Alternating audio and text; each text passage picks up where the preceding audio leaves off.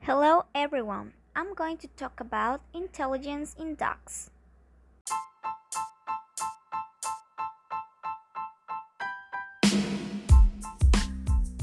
According to studies, dogs are capable of performing various activities.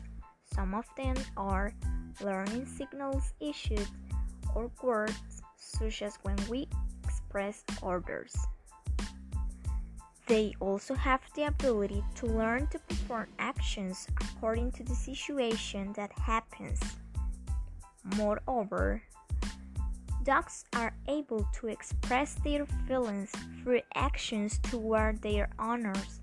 For this and many other reasons, we must respect and appreciate these animals, knowing that if we decided to have them at home, they are part of us.